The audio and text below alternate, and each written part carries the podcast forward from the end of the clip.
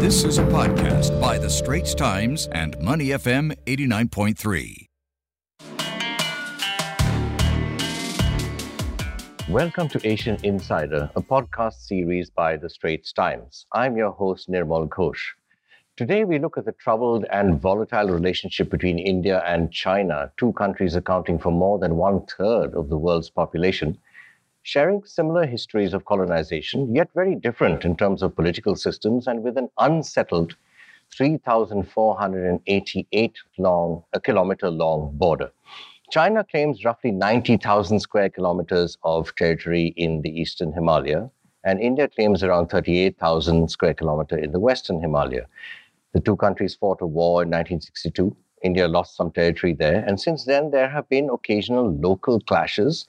But one, which culminated in June 2020, saw no use of guns, but actual hand to hand combat, which left at least 20 so- Indian soldiers dead. China has formally acknowledged two officers and three soldiers killed in that clash in the Galwan Valley.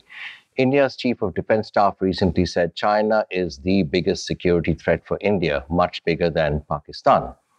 I have joining me today from Bangalore Ambassador Nirupama Rao, former Indian Foreign Secretary, and I should add a former ambassador as well to Peru and to China, and High Commissioner to Sri Lanka. Thank you, uh, Nirupama, for joining me today.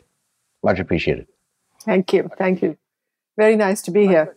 Ambassador Rao's book, Fractured Himalaya on India, Tibet, and China in the period from 49 to 1962, that is a lead up to the 62 war, has only just been released.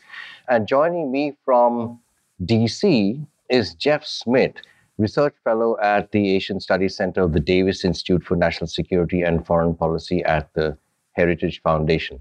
Uh, welcome, Jeff. It's good to be here. Thank you for having me. So, Ambassador Rao, um, the book is an excellent read, I must say, so detailed and meticulous, yet so fresh. And there is one, there is one phrase you used. Diplomacy may be life without maps, but an understanding of its history enables us to chart new paths and address fault lines. Do you see any sign of the kind of thinking necessary to overcome the disputes and have stability on this border, or are the two locked in an immutable rivalry? And if there is none, what options does India re- realistically have? Thank you, Nirmal. Let me first hold up the book for your viewers. Uh, this is the book.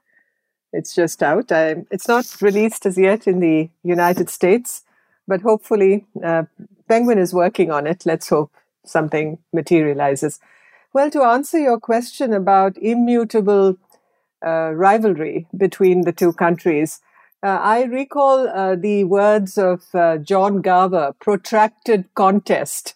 And I think that explains the situation in the relationship between the two countries. Um, you spoke about, uh, you quoted from my book saying diplomacy is life without maps. In another part of the book, I say that uh, stories, I quote, um, you know, the well known saying, stories cut across maps in many ways. And my story does too. And map lines, as you know, are very complex and convoluted. You referred to the dispute between the two sides and the territorial claims of both India and China when it comes to this Himalayan border that we share. So that really is the uh, core of my story in, in a way. Uh, the convoluted situation that exists even till today, and why I focused on the period between 1949 and 1962. It, it, it's something like that biblical thing about the seven days in which the world was formed.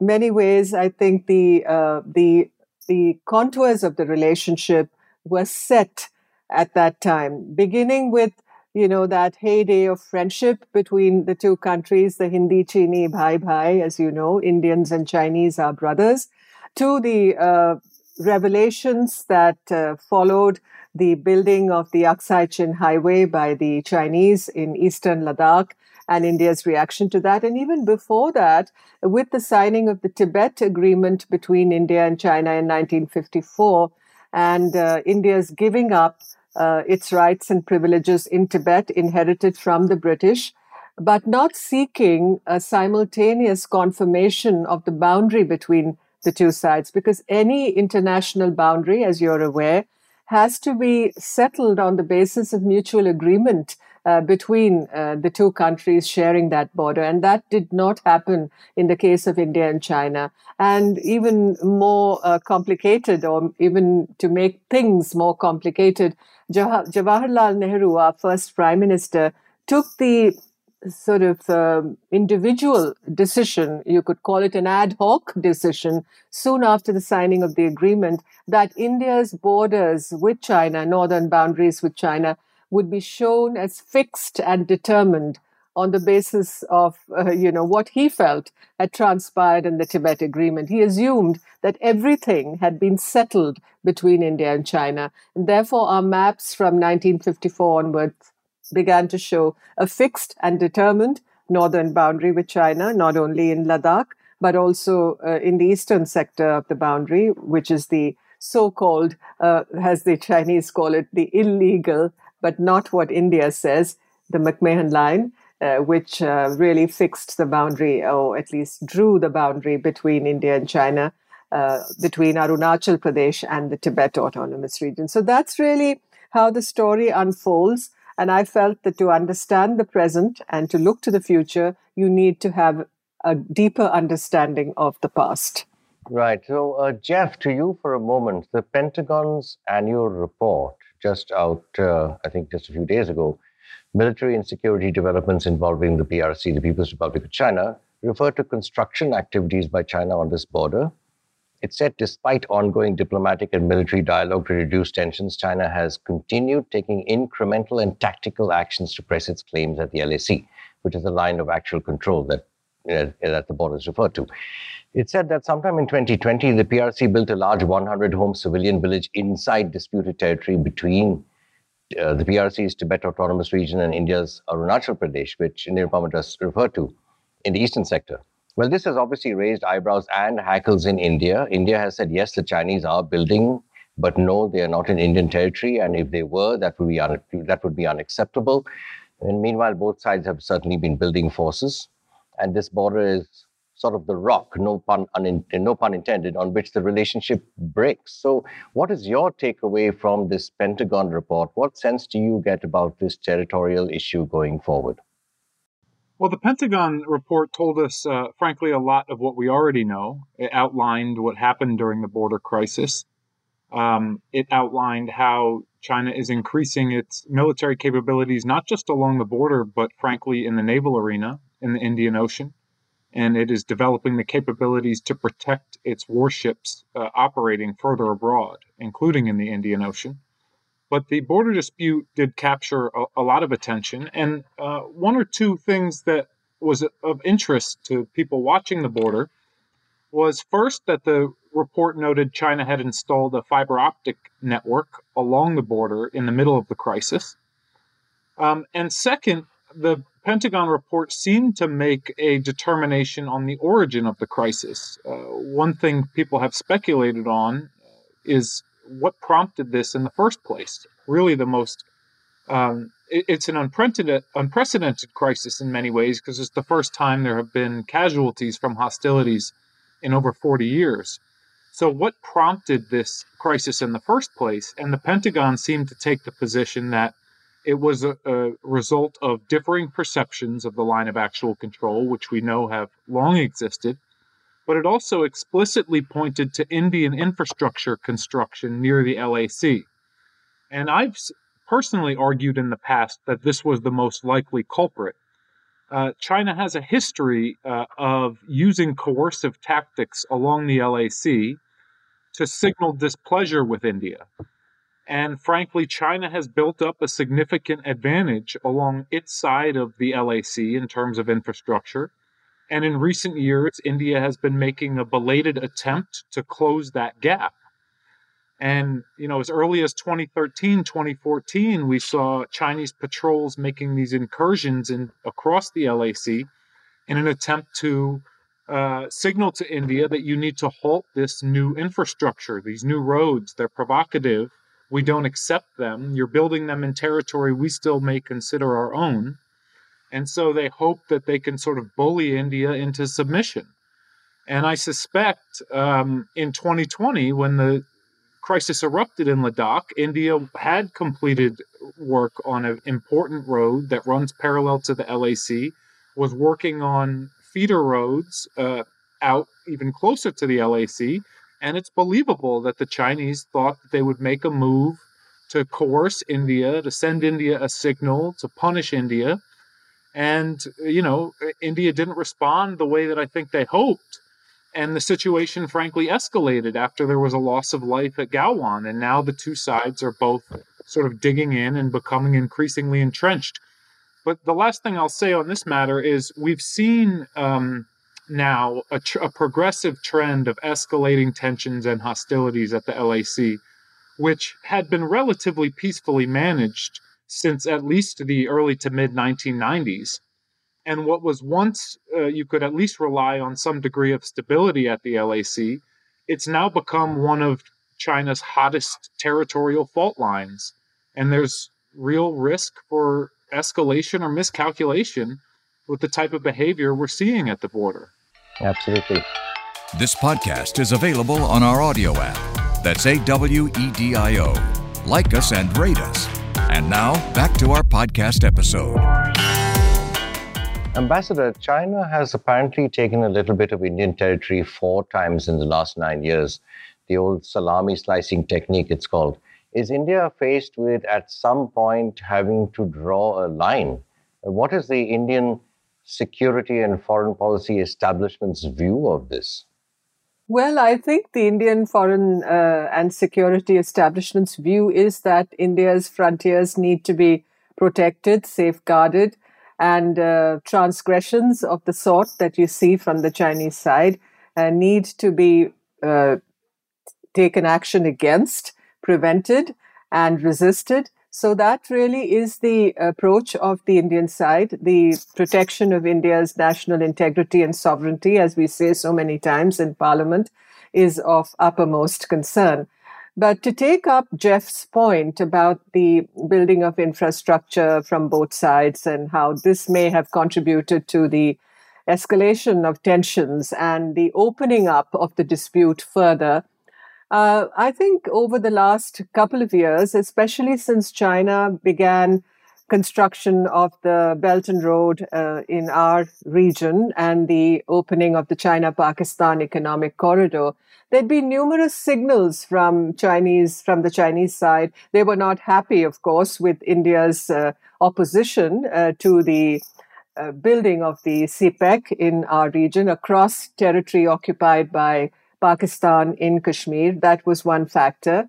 The other thing was, of course, um, that the the matter of trust, as they say, between the two countries is real, has really been a disappearing factor between the two countries. Despite the informal summits and the reaching out from Prime Minister Modi's side to President Xi Jinping, uh, things did not result in a building of building up of better trust, mutual understanding, mutual respect, mutual sensitivity, as our foreign minister has said many times. So that was also the terrain of the relationship. Just, you know, to talk about maps, the topography was so complicated and so turbulent.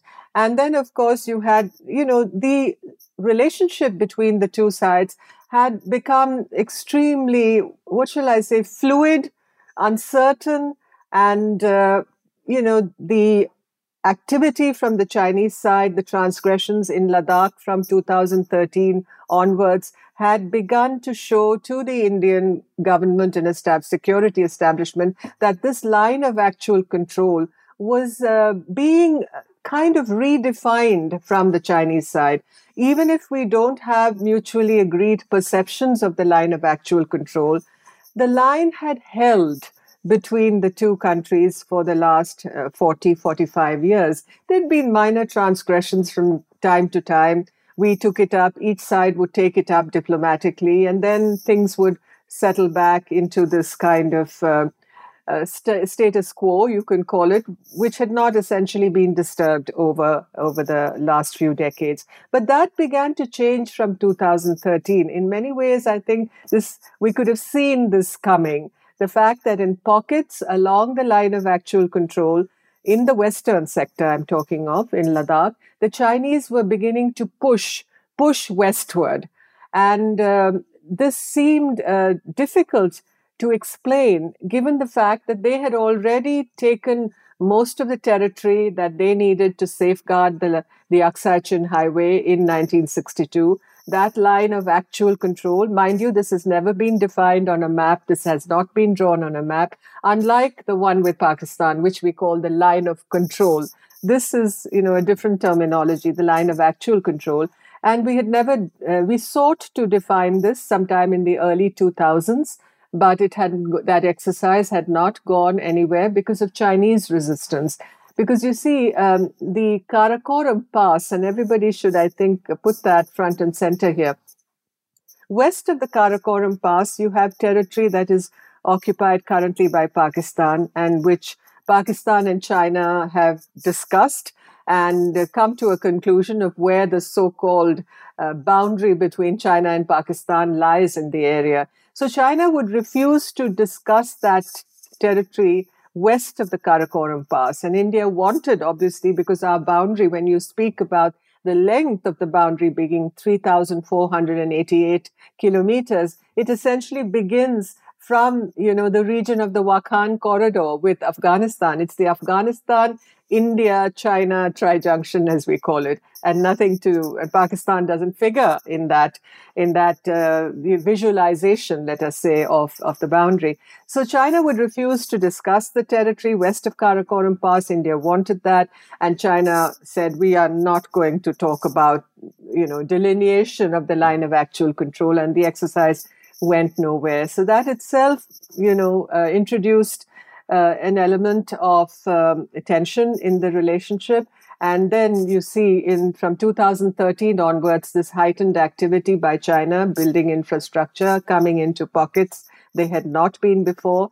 Uh, withdrawing for some time, and then you would see many of these transgressions happening again. And in Galwan, that's essentially what happened. The Chinese were pushing westward, the Indians resisted, and uh, the tragedy, of course, happened. Uh, I wish it had not, because it has really um, upended uh, the relationship in so many ways. It's destroyed the structure of confidence building that existed and tension reduction that existed between uh, the security military establishments of the two sides. And you see how the military commanders have sought to discuss this. So many rounds of discussions have been held. Some degree of disengagement has happened in the Pangong Tso area and in Gogra, but in Hot Springs, you know, they're stuck. Discussions are going on, and there are many more issues to be resolved. But the problems in the eastern sector, and the Pentagon report refers to the construction of the village by China. Now, this, I mean, people have talked to me about this, and I can't really visualize how China could have built a village on the Indian side of the border and it having gone undetected since 2020 or whenever it was constructed. What, from my observations of the issue, on the Chinese side of the boundary, not on uh, Indian territory, China has been improving infrastructure vastly in this area of Tibet, which borders Arunachal Pradesh. It's been going on for many, many years now. And um, many of these areas are now connected, very well connected to Lhasa. And China has been opening up this area, especially in Nyingchi prefecture, uh, where much of this uh, Xiaokang uh, villages, as they call it, have been constructed on the Chinese side, has been opened up for tourism. This is an area of Tibet which is very different from the barren, uh, arid plateau that most of the region is, as you know. This area is uh, very rich in flora, in fauna, in vegetation, in water and uh, it really supports. I remember a Chinese telling me many years ago that the Chinese don't really stay in Tibet like Chinese civilians, stay for a long time because, you know, the conditions are so difficult. So this area, obviously lower altitude area of Tibet, uh, well endowed in terms of resources, is being opened up for human settlement from the Chinese side, obviously bringing in tourism and this borders Arunachal Pradesh. And this village that I think the first village that came up on the radar was this uh, village in the area that we call Longju, uh, where, you know, the incident, the first uh, clash between India and China involving loss of life in August 1959 happened. So, for the last six decades, there's been a dispute about Longju between uh, the two countries. Uh, China claims it's on their side of the McMahon line. We say it's on our side of the McMahon line. And the uh, line of actual control there has been difficult to resolve. So, China has essentially been in occupation of the area since you know 1959 and uh, India claims it as their territory, and which is why the reports say that the Chinese have built a village in Indian territory. There's been another report, I believe, uh, but I I really don't know. We we don't have many details of it. But the Chinese are building uh, a series of these uh, Xiaokang villages uh, to promote the development of uh, on what they say is their side of the boundary. So this is really what has occasioned this kind of uh, storm uh, in the media about China having built a village. But I believe the army spokesman and the government spokespersons have said that uh, there is no uh, evidence of any uh, new uh, construction and in terms of these settlements on the Indian side of the line of actual control in Arunachal Pradesh. But what this points to, Nirmal, is that just as the LAC in Ladakh came alive over the last few years, uh, there is no uh, reason for us uh, not to assume that the line of actual control in the eastern sector of the boundary, which really involves the big territorial claim that China has on Arunachal Pradesh, will not come alive in the in the months to come. I think, uh, given the current situation in India-China relations, uh, you know, I am very pessimistic about outcomes, uh, given the fact of the lack of trust and mutual sensitivity between the two countries. Again, which points to, you know, the early years of the dispute and how everything, uh, you know, the contours really took shape. Those contours haven't really changed. Jeff, do you share that pessimism? What is the view from where you sit?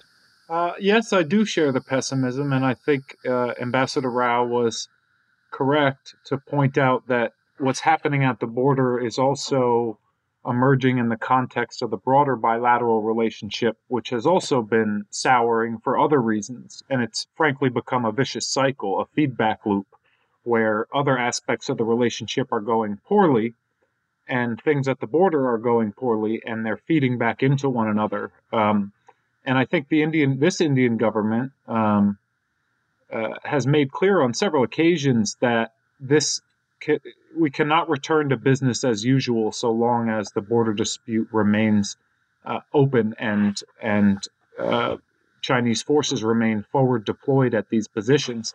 Essentially, until we return to uh, the pre early 2020 status quo, uh, we cannot simply pretend as if nothing has happened at the border and we're going to continue to trade and cooperate at multilateral forums the way we were uh, two or three years ago, even. Uh, I think the Indian government has been quite strong in sending that signal. Um, and I think the Chinese government is frankly in a position where its appetite for risk has grown significantly in recent years. And, and its appetite for hostility, particularly with its neighbors, has grown considerably in recent years. We've seen that with Taiwan, with Japan, in the South China Sea, with multiple countries, with the US, and frankly, very much so with India. Uh, it's been a very noticeable shift that the priority that China used to place on maintaining stable relations um, that's now been overtaken by other priorities, other more nationalist priorities. I mean, it's building new villages in Bhutan. Um, all along its territorial fault lines, its behavior has become more provocative, and it seems willing to live with the consequences of, of substantially diminished ties with its neighbors. It also seems to be precipitating the one thing it says it doesn't want, which is India moving closer to the United States, Japan moving closer to the United States, Australia and all the other Indo Pacific democracies um, enhancing strategic cooperation at forums like the Quad because they have shared concerns about China's rise. I mean, it must be quite obvious to policymakers in Beijing that they are provoking this type of balancing behavior, and yet they seem unconcerned with the consequences. Uh, more uh, greater priority with showing your strength and playing to a national domestic audience and displaying your bravado and wolf warrior diplomacy uh, than sort of playing this careful balancing act uh, with its neighbors as it had done before. Right, Jeff, I'm glad you mentioned the Quad. I was going to get to a last quick question for the ambassador. Ambassador, now in the broader geopolitical picture, China has always called Pakistan its all weather friend. India is now drifting closer to the US, somewhat closer to the US, and what the US calls like minded allies, you know, Australia and Japan. We see the Quad gaining some traction, which is something China does not like. If there were to be a clash, say bigger than Galwan, a border war perhaps, more like Kargil in 99, for instance, would India's friends, so to speak, be able to put any meaningful pressure on China? I suppose what I'm getting at is is this destined to remain a bilateral, a dangerous bilateral irritant that could suck both countries into wider conflict and they would be going at it alone? Well, to answer your question, Nirmal, I think uh, yes and no. Uh, in one sense, the relationship between India and the United States has grown so much closer and especially post Galwan, you know, the the love that dare not speak its name is no longer. It's the situation is no longer like that. India is much more open and uh, less unequivocal about its uh, approach to the Quad, its uh, relations with countries like the United States, particularly. And you saw uh, in the wake of the situation in Galwan, there was support uh, material support also from the United States in bolstering India's position along the line of actual control, whether it was in the strategic airlift, whether it's it was in in sharing of intelligence and information. So that kind of interlocking has taken place, and India, uh, the security and military establishment in India, and the U.S. military and security establishment works much uh, more closely together than than ever before. And India's own defense relationship, as you know, with the United States has grown uh, substantially and phenomenally in the last decade. So that kind of um, interoperability exists. At least it exists. Uh, we don't know how it will uh, uh unravel or uh, express itself during a situation of real close uh, confrontation and conflict between India and China. I think the approach of the Indian government, I'm not privy, of course, to the discussions within uh, the government, but my reading is, based on my own experience, that India will try to contain this conflict with China. India is not. Uh, does not desire an escalation of conflict with China. It wants to discuss this problem it wants a reversion to the status quo, but it's been made very clear that it will defend its territorial integrity and sovereignty and whatever it takes to do that. And that's where relations with uh, like minded, as you said, partners, I wouldn't say allies, because I don't believe the word alliance really is currency in today's geopolitical context. You have partnerships, you have uh, uh, countries building very, very close relations. So you have to perhaps redefine that word in many ways. But the Quad is here to stay, in my view. And it's not a security alliance, but it enables, it provides the framework, it provides the, it enables, in, it's an enabler in many ways to talk about and to structure much closer relationships between these countries, not only in defense, not only in military, in the military sphere, but it, when it comes to technology, which is a key factor, technology is, you know, a, a, geopolitical factor today in in in the world as we see it. Absolutely, absolutely, and unfortunately, as you said, and as Jeff also remarked, uh, things have changed, and there's not much uh, not that much goodwill on either side. Well, Ambassador Nirupama Rao, Jeff Smith, thank you. That was a fascinating discussion. It's been great having you both on Asian Insider. Thank you. Thank you. Good to be here. Thank you so much. That nicely wraps this discussion up for the Asian Insider podcast. I'm your host, Nirmal Ghosh. Join me and my expert guests for the next episode on the fourth Friday of every month.